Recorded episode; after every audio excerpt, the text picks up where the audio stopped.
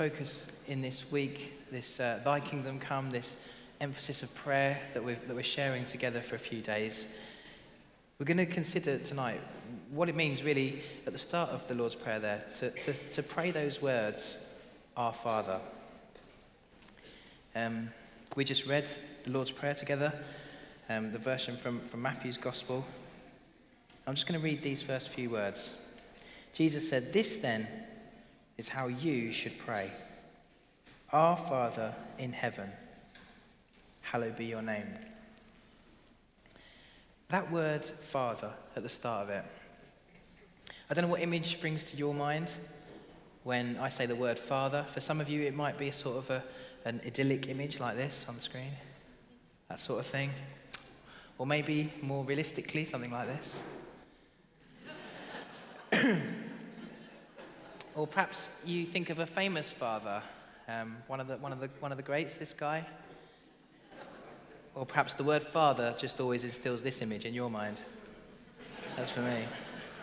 I realize um, for some people, the word father might not be um, the most sort of um, positive word in your vocabulary. It might not be the word that you naturally associate with, with goodness or with God.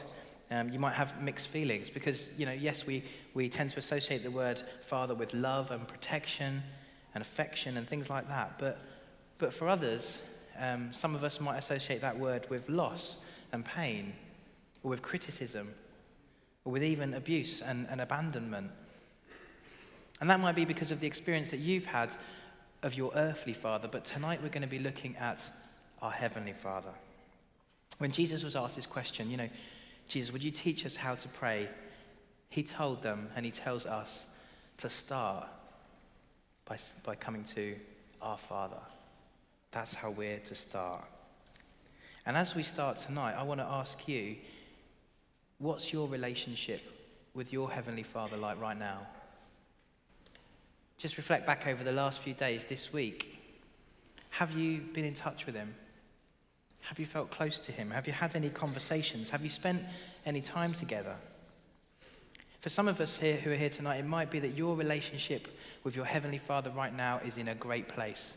Um, in which I hope, uh, in which case I hope tonight really um, enriches that further. But for others here, it might be that perhaps you don't feel that way. Perhaps you feel like your relationship with your Father, your Heavenly Father, has been a bit neglected recently. And for some of you, it might be that you don't even see God that way. The idea that He's this Father in heaven, you can't get your head around that. And, and, and if that's the case, I'm going to start in a place that hopefully will be helpful to you, but I think helpful for all of us by considering this first question. So, what is this Father like? What's he like? What does the Bible say about him?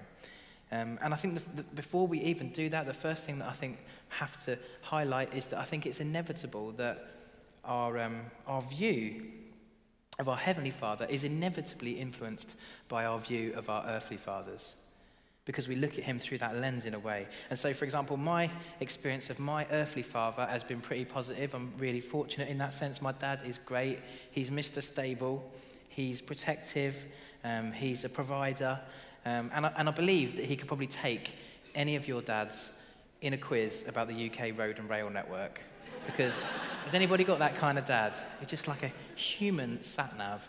You know, it's unbelievable. If I tell, if I go away on holiday and I ring my dad up, he doesn't want to know what we did or what, I did with the kids, just wants to know what route I took.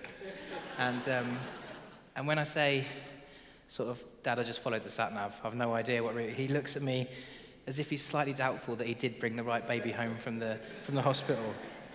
So, but overall, my dad is great. And as a kid, I thought he was literally all knowing. Um, but of course, there comes a day, there comes a point in life where we realize that our earthly fathers aren't perfect.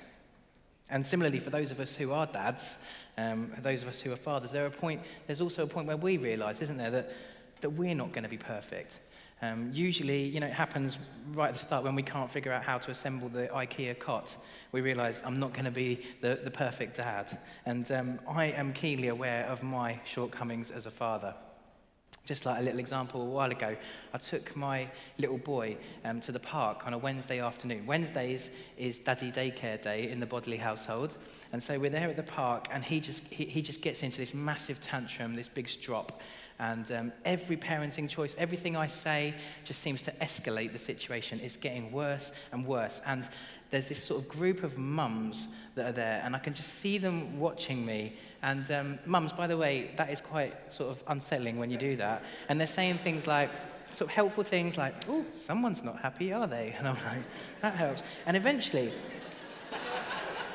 eventually, one of them came over and said to me, I bet you'd rather be at work, wouldn't you? And I was half of me thought, that is so sexist in this day and age. But the other half of me thought, yes. yes, I absolutely would. So I think most of us would admit that, that we're not perfect as fathers. But, but, but for some of you in this room, for some of us in this room, your experiences of fathers uh, or fatherhood might be a bit more broken than that. And the reality is that, that this is a big um, fatherlessness and poor fathers um, are causing, it's, it's a major issue in our, in our nation. There are some startling statistics out there about the impact on our society of poor or absent fathers. Um, and anybody here tonight who, who is a single mum, you will know more than any of us that raising children alone is, is twice the challenge. And I'm sure that's especially true if, if, if, if you try to do that, if somebody's trying to do that outside the support and the, and, and, and the community of a church. But this is a big problem for our nation. Um, there's a, a, an independent think tank called um, the, the Centre for Social Justice, and in 2013 they produced a report called Fractured Families with, with some really scary statistics in it. Suggested that 92% of lone parents in the UK, 92% are single mothers. And between 1 and 2 million children in the UK are growing up without meaningful contact with their father. Um, an earlier report of theirs suggested that 70% of young offenders come from broken homes. And like I said, you know, there are, some, there are some fantastic single parents in this country, and many, I'm sure, in this room. We celebrate the parents that you are, but I think it's clear, isn't it, that, that this, we live in a society that's in something of a crisis, really of, of, of, fatherhood issues, especially in deprived areas, especially in poor areas. And in those, in those areas, we're seeing a whole generation of young people growing up who are wounded by poor fathering.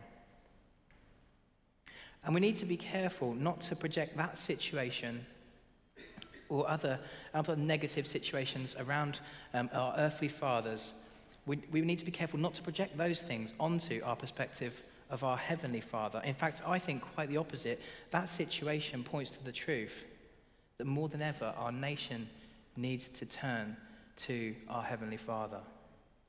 We need, as a nation, um, to, for, to, see and uh, to, for, for, everyone to see who He is and what He can do for us. And I think that's one of the reasons why this, this prayer initiative this week, Thy Kingdom Come, we're getting on our knees in prayer together, is important because we're praying for the nation that they would come to know him and understand what he's like. So, what is our Heavenly Father like?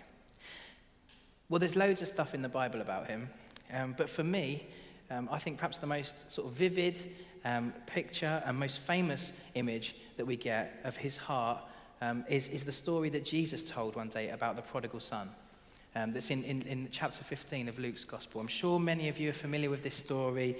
Um, it's the story of this, um, there's this wayward, arrogant son who um, is despicable what he does. He goes to his dad and he says, Dad, rather than me wait until you die and I get my inheritance then, why don't you just give it to me now? That's how sort of callous he is and greedy. But his, his, his, father gives him the money. He goes off. He blows it all on fast living. He hits rock bottom. And um, in that place, he realizes that his relationship with his, with his family, his father, is probably broken, but perhaps if he goes home with his tail between his legs, um, his dad will take him in just as a servant. And I'm going to pick up the story, um, in, as I say, in Luke's Gospel, chapter 15.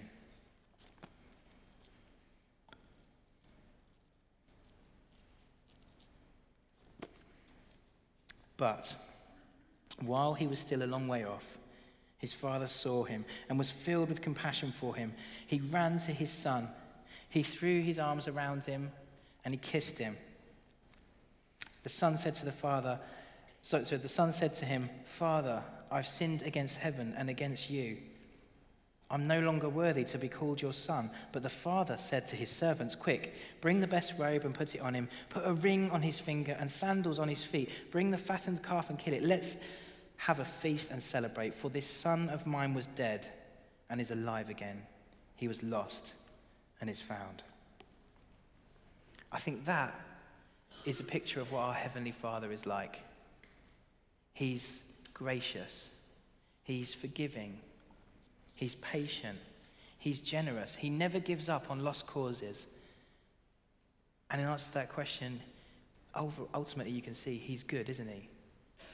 He's a good father, like that song that we sing here on a Sunday sometimes.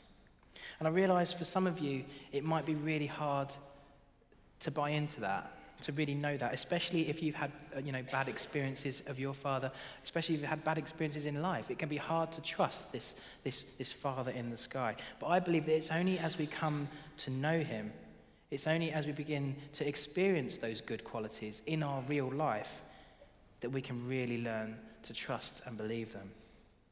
Um, if you were here last week, um, on, on, on, the services last week, in the morning, um, one of a, a, a, a, guy who was part of this church called Dave Ellis um, shared some of his experience working in this drug and alcohol um, rehabilitation centre called the Carpenter's Arms. It's an amazing place, and he was sharing some stories about that place.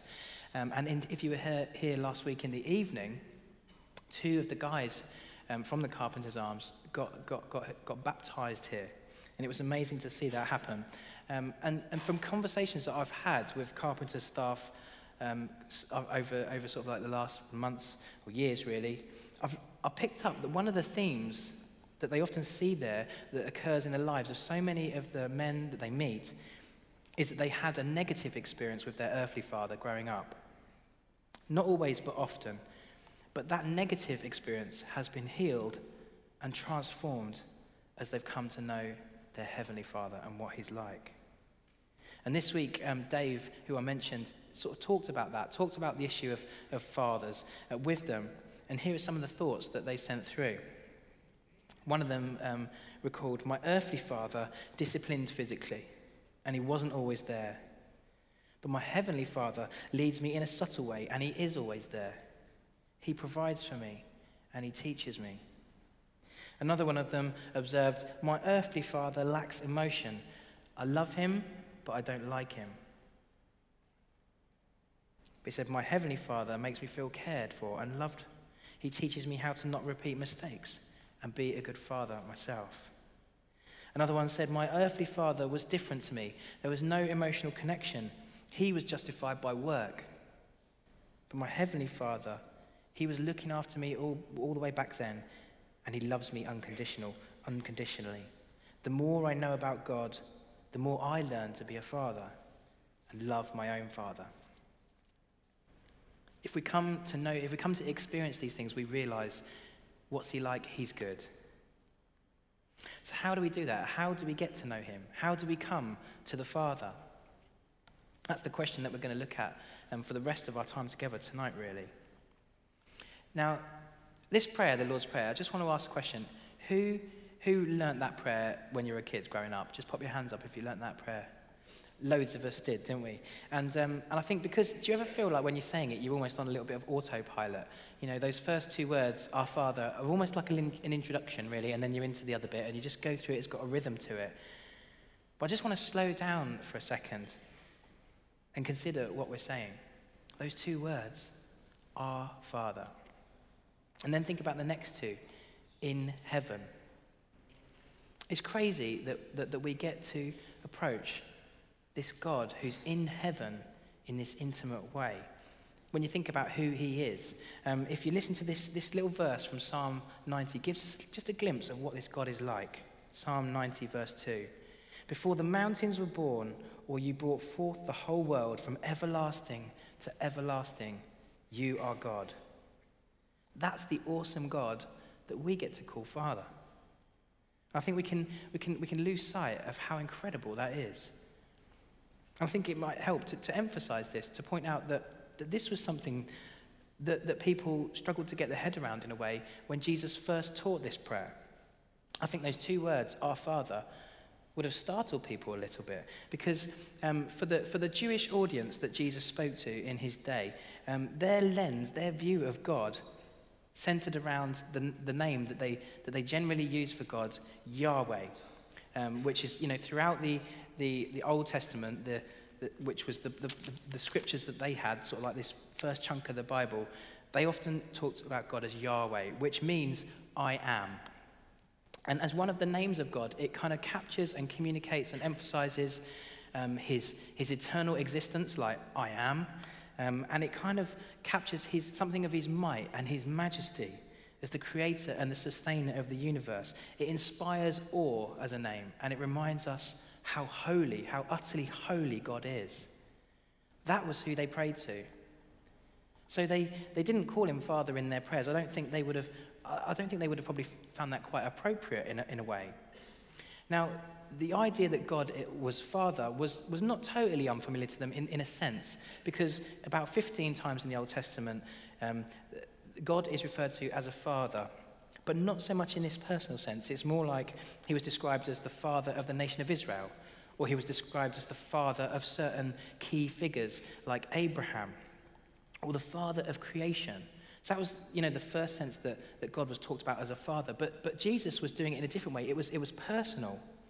He was saying, yeah, Yahweh, he's my father. You might know all about him, but I, I actually know him.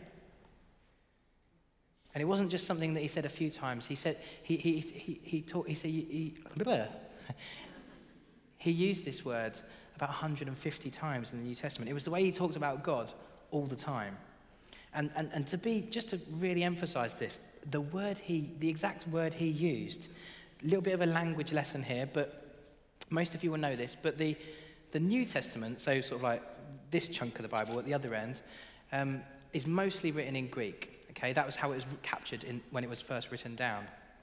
Um, and then we obviously read a translation of that Greek into English. But Jesus wouldn't have spoken in Greek. He would have spoken in, in Aramaic, which was this sort of um, derivative of Hebrew. Um, so there's three different languages involved, captured here in this little chart here. So there's Jesus chatting away in Aramaic. Somebody wrote it down in Greek, and then we read it translated into English. Okay, everybody got that?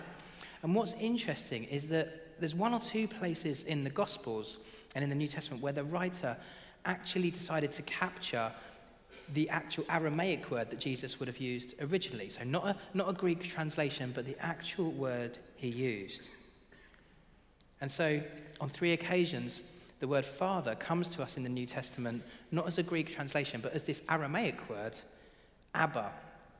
And most scholars agree that whenever Jesus refers or, or prays or talks to the Father, this is the word he would have used, Abba, an Aramaic word. And so it deserves, I think it deserves a little bit of special attention because it's, it's almost like this, um, this sort of little piece of Jesus history that's been, you know, wrapped up in bubble wrap and protected for 2,000 years so that we can un- unwrap it and experience not, not a translation, but the actual word that Jesus used. So it's quite special.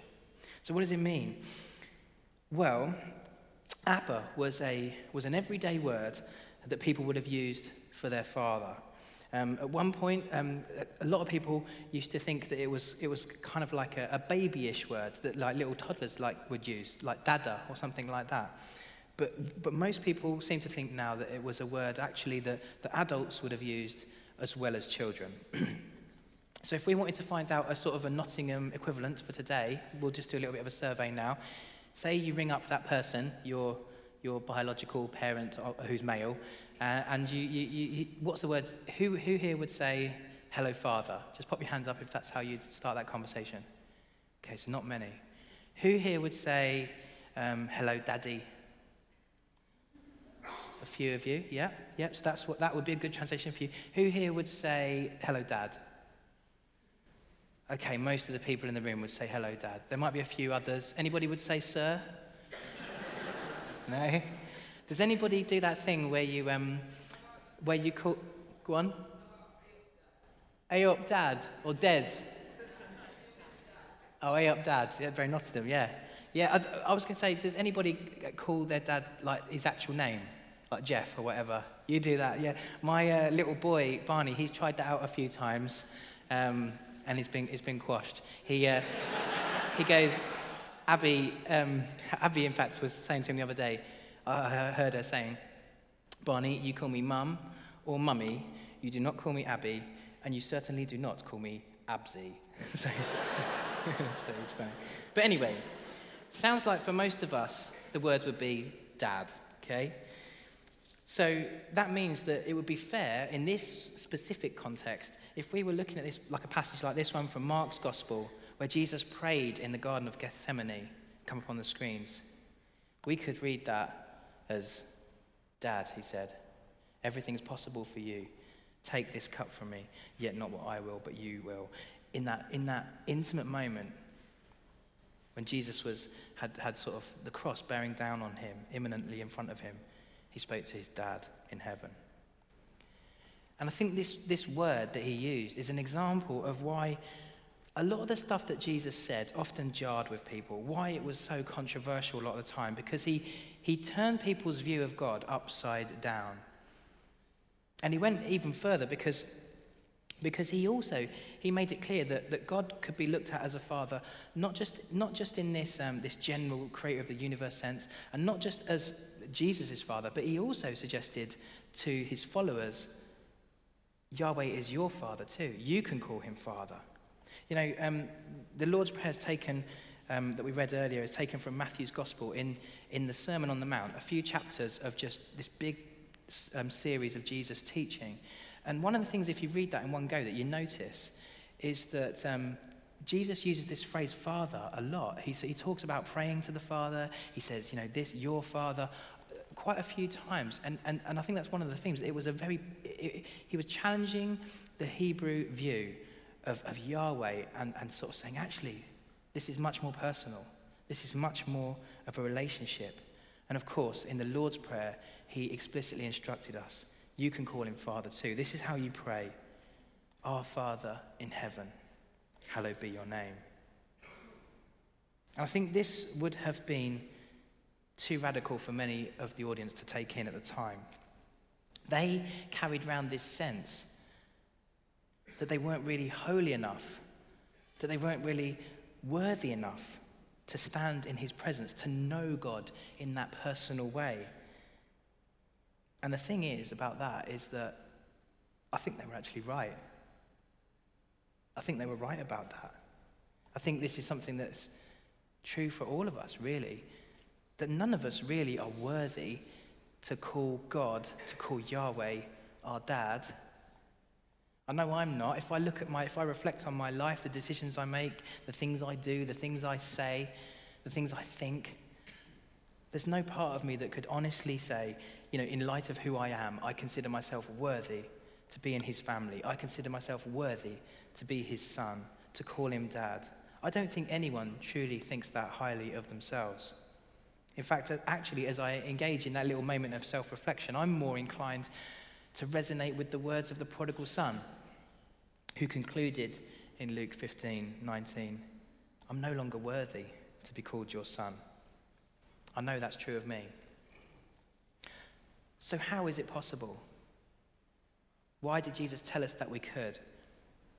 And this really is the crux of the whole thing. A couple of Bible verses spell it out for us. In Galatians chapter 4, verses 4 and 5. But when the set time had fully come, God sent his son, born of a woman, born under the law, to redeem those under the law, that we might receive adoption to sonship. Another one from John's Gospel, chapter 1, verse 12.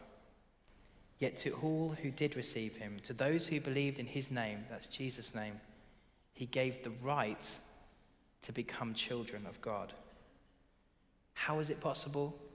It's through Jesus. In fact, Jesus explained this too. Again, in John's Gospel, chapter 14, said, No one comes to the Father except through me. This was, this was Jesus' mission on earth.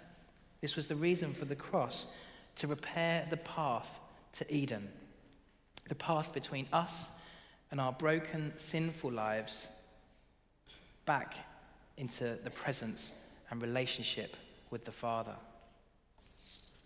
So, how do we come to the Father? We come to him through the Son. Our right to become children of God cost the blood of Jesus. And when we reach that point in our lives where we, where we realize our need for repentance, where we turn to Jesus and we ask him to lead us in life, as we acknowledge all that he did for us on the cross, we receive in that moment, as we make that decision, the right to call ourselves children of God.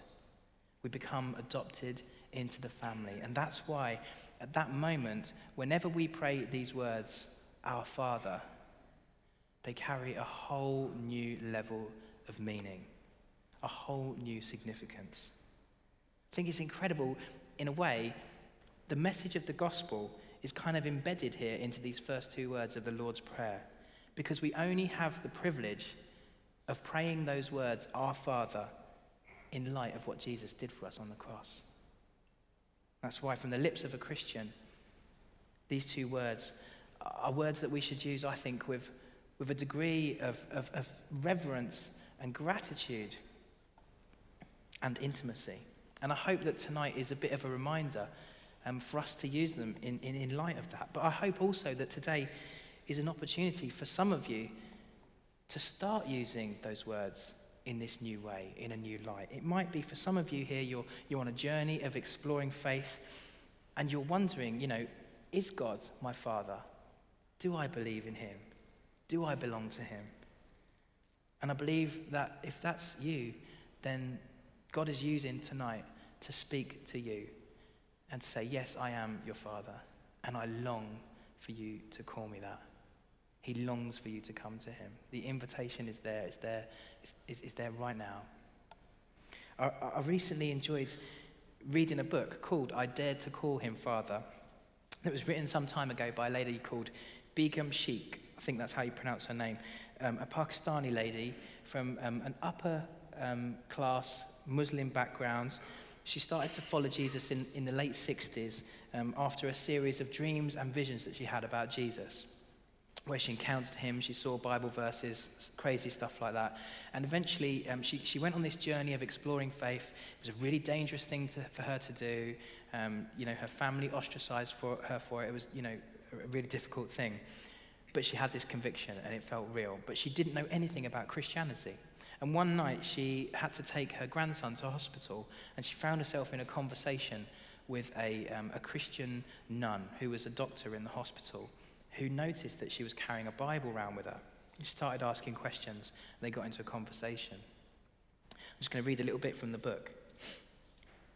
She reflected, or she said to her, I must find God but I'm confused about your faith. I realized that even as I spoke, I was putting my finger on something important. You seem to make God so, I don't know, personal. The little nun's eyes filled with compassion, and she leaned forward. She said, with her voice full of emotion, There is only one way to find out why we feel this way, and that is to find out for yourself. Strange as that may seem, why don't you pray to the God that you're searching for? Ask Him to show you His way. Talk to Him as if He were your friend. I smiled. She might as well suggest that I talk to the Taj Mahal, but then she said something that shot through my being like electricity. She leaned closer and she took my hand in hers, tears streaming down her cheeks. Talk to him, she said very quietly, as if he were your father. That struck her, and it got her thinking. And later that night, she was reflecting on it and wondering. And I'll continue her, her, um, her record. She said, Suppose God were like a father. If my earthly father would put aside everything to listen to me, wouldn't my heavenly father? Shaking with excitement, I got out of bed sank to my knees on the rug, looked up to heaven, and in rich new understanding called God my Father.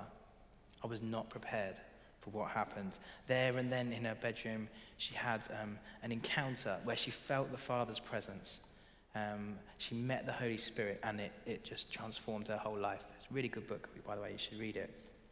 But the reason that I wanted to share a little bit of that story is because I think sometimes we can make our relationship with God more complicated than it is.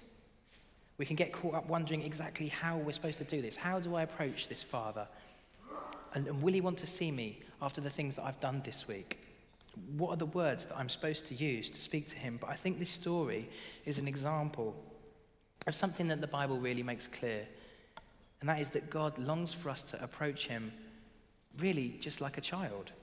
How do we come to the Father? We come to Him through the Son, but we also come to Him like a child. You know, think about this woman. She knew nothing about the Bible, she knew barely anything about Christianity. At that point, she hadn't really done anything for God, but He longed to meet her. And a bit like um, in the parable of the prodigal son, to borrow um, a, a sentence from there, while she was still a long way off, the father saw her, was filled with compassion for her, and ran to his daughter. He threw his arms around her and kissed her.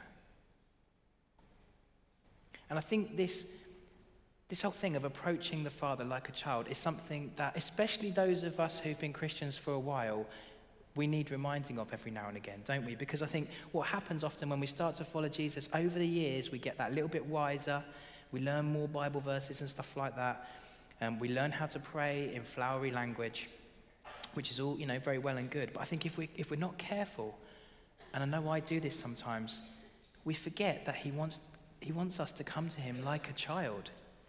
He wants us to come to him like a child.